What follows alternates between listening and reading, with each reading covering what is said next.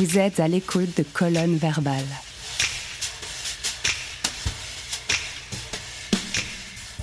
Comme un disque rayé dont la boucle évoluerait à chaque passage de diamant, Marc se comptait, en se le répétant, le moment présent de sa vie que des auteurs consigneraient avec de subtiles nuances dans les biographies qu'on ne manquerait pas de lui consacrer s'il parvenait à achever ce qu'il désignait comme le demi pour cent manquant de son projet. En toute objectivité, le chemin parcouru était immense, mais celui restant à accomplir lui semblait insupportablement long. Contractant pleinement les muscles de ses jambes à chaque pas, riant d'excitation et prononçant à voix haute quelques paroles absconses, il filait dans la nuit matinale vers le laboratoire. Était-ce péché par orgueil que de se féliciter d'une réussite utile aux autres, bonne pour son prochain C'était en tout cas péché par anticipation, puisqu'avant de conclure à un succès, il lui restait à abattre ces tâches résiduelles et vérifications formelles, ce demi pour cent manquant.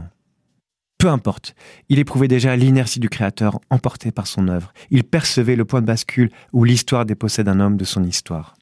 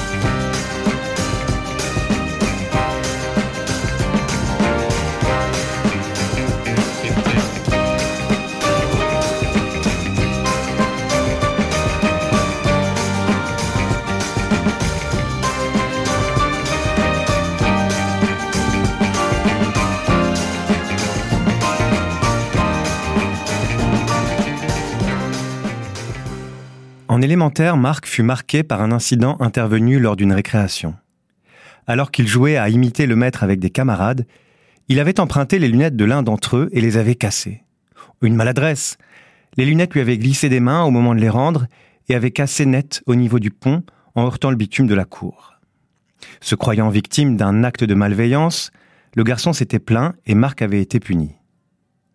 Il ne l'avait pas tant vécu comme une injustice que comme un effarement. Son camarade avait rapporté la scène telle qu'il l'avait perçue, de manière floue, certes, mais de manière sincère, et cela avait débouché sur une sanction. Si la version des faits de Marc tout aussi honnête, avait été retenu, il s'en serait tiré à bon compte. Ainsi donc, un même événement pouvait faire l'objet de plusieurs perceptions, susceptibles d'engendrer des récits parallèles, impliquant eux-mêmes des conséquences distinctes. Cette révélation sapa les fondements du refuge de certitude dans lequel il avait jusqu'alors grandi, et par là même, son enfance prit fin.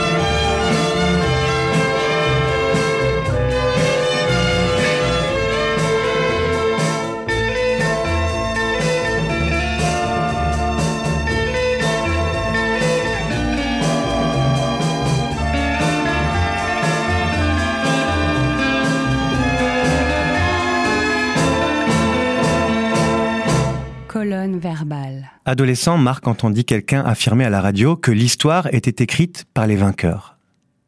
Il reçut cette phrase comme une réponse outrancière et cynique au questionnement qu'il nourrissait sur la réalité des faits depuis l'épisode des lunettes cassées, et il refusait une telle assertion. C'est à ce moment qu'il prit la résolution de trouver le moyen de révéler la pleine vérité des choses.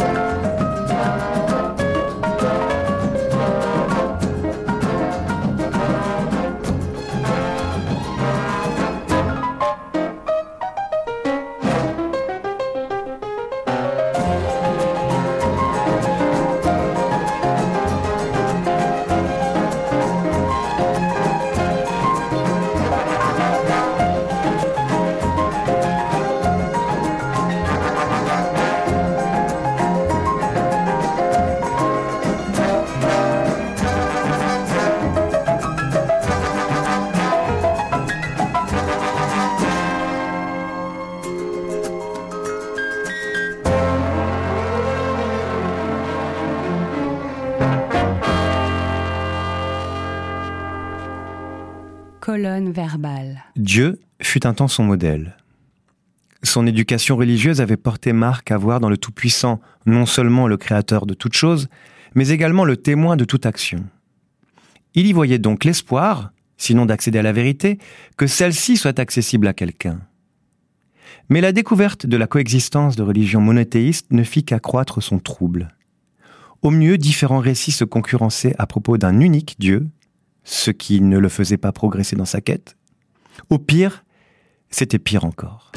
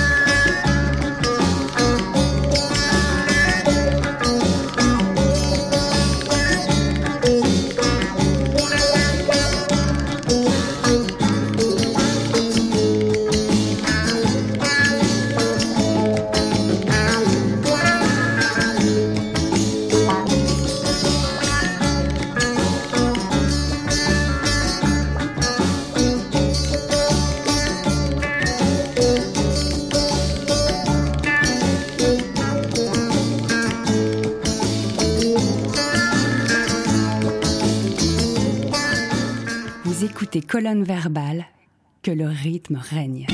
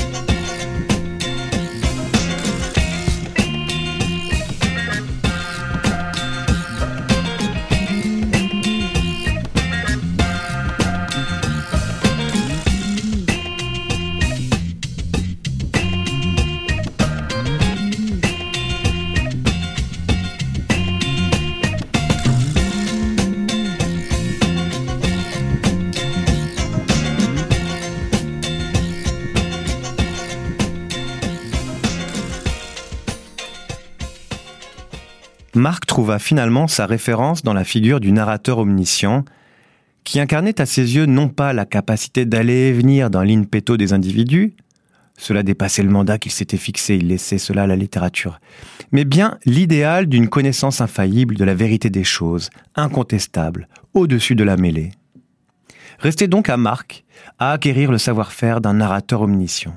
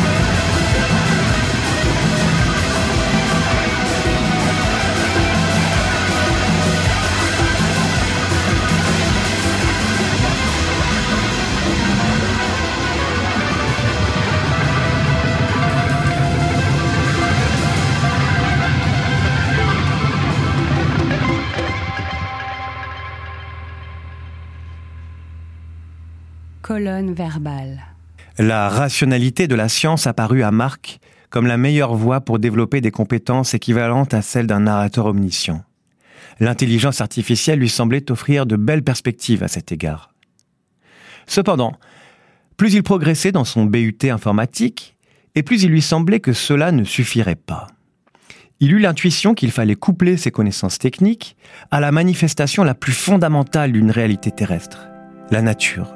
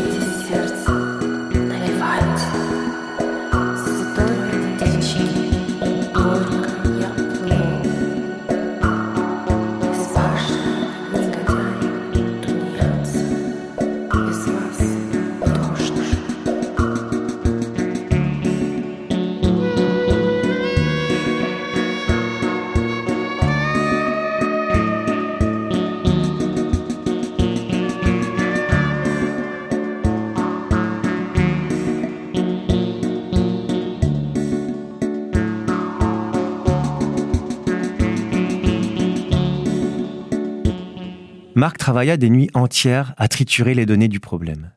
Reprenons. La nature est la manifestation la plus fondamentale d'une réalité terrestre unique. Cette réalité ne se déploie pas à la surface de la vie humaine, elle n'est accessible qu'au modèle du narrateur omniscient. Marc eut une nouvelle fulgurance. Le champignon. Le champignon est à la fois une métaphore et une manifestation pure de cette vérité naturelle croissante à l'intérieur du monde accéder à sa substance serait accéder au logiciel de la nature et donc à la vérité elle-même. Fort de cette hypothèse audacieuse, Marx se lança corps et âme dans le développement de l'ordinateur fongique.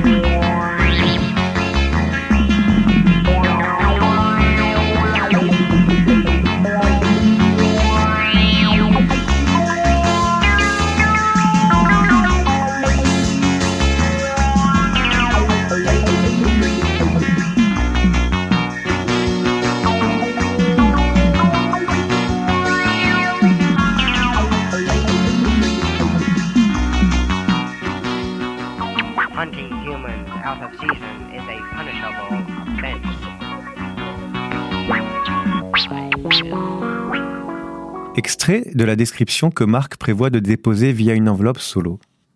Visuellement, l'ordinateur fongique ressemble au chapeau beige d'un cep luisant d'un diamètre d'une quarantaine de centimètres. Son sommet est constellé de verrues dont la maturité commande la couleur. Bordeaux pour les plus jeunes, marron pour les plus anciennes. Surmonté d'un pied aux proportions inédites, à savoir une largeur proche de celle du chapeau, mais une hauteur d'environ 2 cm, il repose sur un bac de humus dans lequel plongent différents câbles reliés à plusieurs unités centrales disposées tout autour. Un brumisateur est couplé à différents capteurs pour maîtriser l'hygrométrie du dispositif. D'un point de vue technique, un code source génère des impulsions électriques qui, une fois qu'elles ont circulé dans la cuticule, renvoient un code analogico-numérique. La lecture du code requiert une bonne hydratation de l'utilisateur. Le système est activé lorsque celui-ci plonge les mains dans le humus. Transmettre l'enveloppe solo à l'INPI fait partie du demi pour cent manquant de son projet.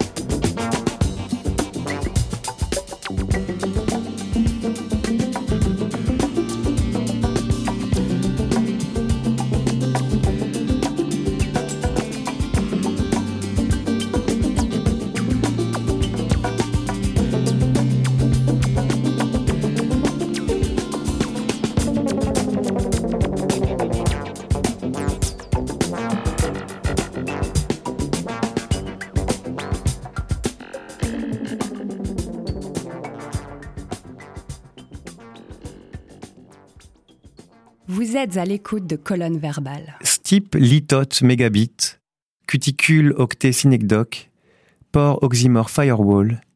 L'ordinateur fongique répondait à une logique complexe.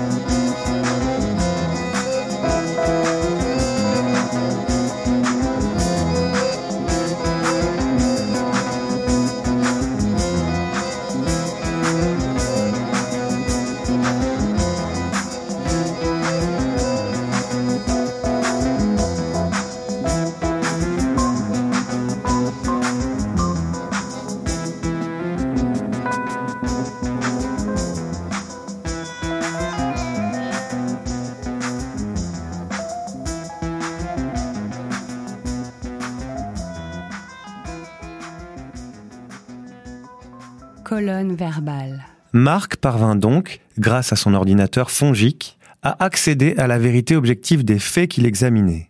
Cette vérité lui apparaissait selon une vision plane, en deux dimensions, offrant une observation simultanée de l'ensemble des facettes du fait. Certains cubistes avaient à cet égard eu une intuition géniale.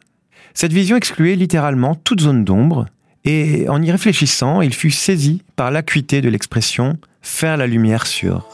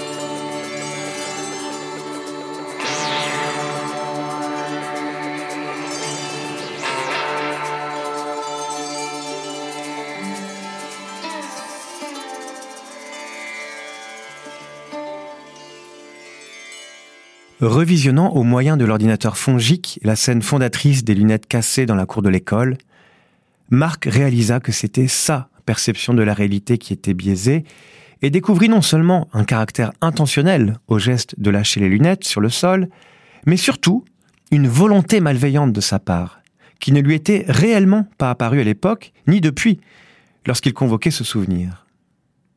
Il décela dans cet exemple l'explication possible d'une infinité d'événements historiques déterminants.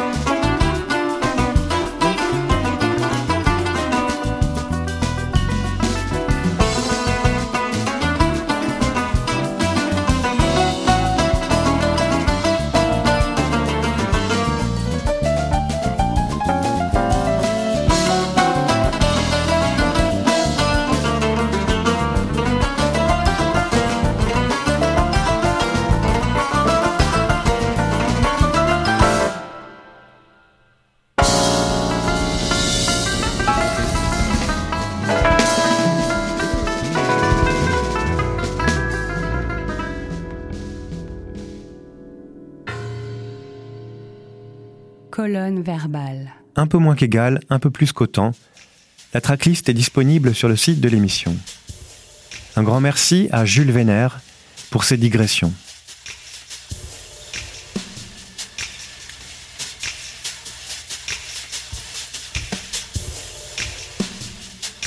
C'était colonne verbale. Que le rythme règne.